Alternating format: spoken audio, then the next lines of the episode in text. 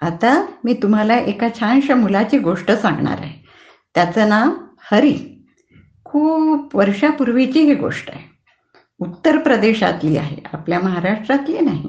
उत्तर प्रदेश. जिथून गंगा यमुना या नद्या वाहतात तो देश. आग्रा नावाचं गाव होतं. तिथून यमुना नदी जोरात वाहत होती. त्या यमुना नदीवर एक मोठा पूल बांधलेला होता. आणि त्या पुलावरून रोज अनेक रेल्वे गाड्या धावत असत. दिवसभरातनं चार पाच गाड्या तरी त्या पुलावरून जात असत. त्या पुलाच्या जवळ एक एक साधारण एक दोन फरलांग अंतरावर एक खोली होती. तिथे एक रेल्वे कर्मचारी आपल्या बायको आणि एका मुलासह राहत होता. त्या रेल्वे कर्मचाऱ्याचं काम हेच होतं की सकाळ संध्याकाळ त्या पुलापर्यंत जायचं पुलावरून जायचं बघायचं. तिथले रेल्वे रूळ सगळे बघायचे नीट आहेत की नाहीत? आणि जर काही गडबड असेल तर येणाऱ्या रेल्वे गाडीला लाल दिवा दाखवून थांबवायचं. आणि मग त्या पुलाची दुरुस्ती वगैरे झाली की मग त्या गाड्या पुढे जात असत. जर काही चूक नसेल तर तो आपल्या जवळचा दिवसाची वेळ असेल तर हिरवा झेंडा. आणि जर गाडी थांबवायची असेल तर लाल झेंडा दाखवायचा. आणि रात्रीची वेळ असेल तर लाल दिवा आणि गाडी सुरू करायची असेल तर हिरवा दिवा दाखवायचा. असेच काही दिवस गेले. काय झालं? पावसाळा सुरू झाला. जसा पावसाळा सुरू झाला तसं तिकडे पाऊस खूप पडतो. रोज पाऊस येत होता रोज पाऊस येत होता. आणि पावसाने त्या नदीचं पाणी हळूहळू वाढत होतं. पाण्याची उंची हळूहळू हळू वाढत होती. आणि असं करता करता हळूहळू ते यमुनेचं पाणी त्या पुलाला टेकलेलं होतं. पूल खूप जुना होता.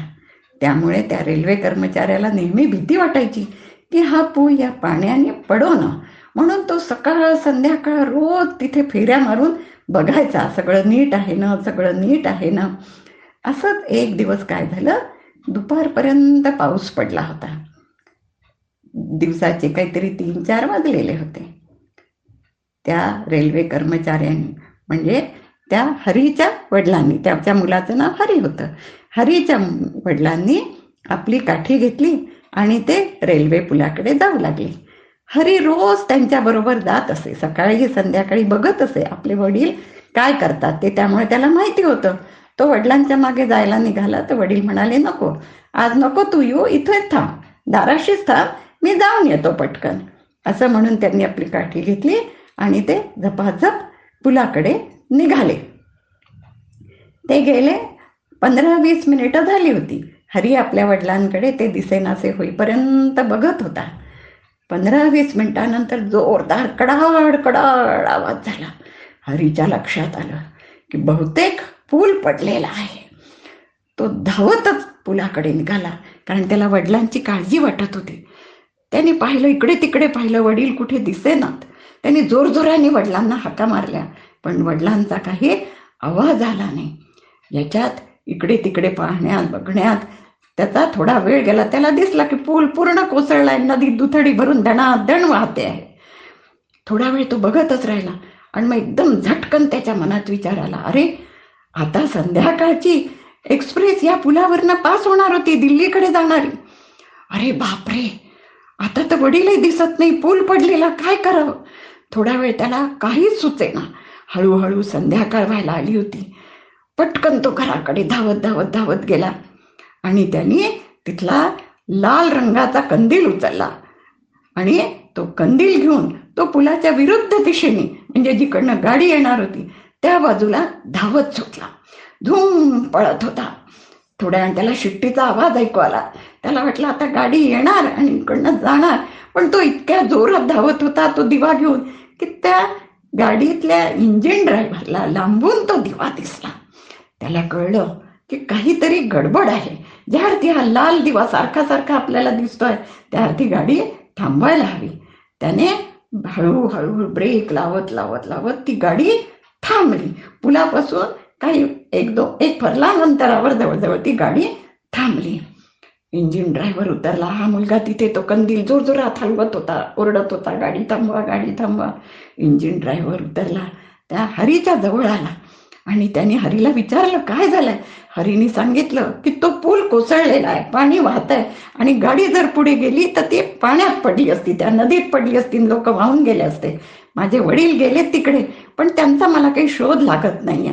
ते ते बघायलाच गेले होते. आणि माझ्या लक्षात आलं की गाडी येईल.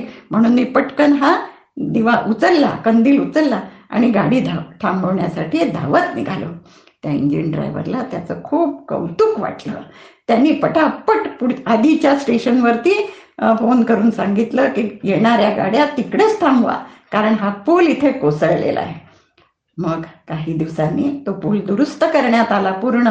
गाड्या पुन्हा धावायला लागल्या आणि नंतर तो जो मुलगा होता हरी त्याचं खूप सगळ्यांकडून कौतुक झालं. कारण त्यांनी हजारो लोकांचे प्राण वाचवले होते.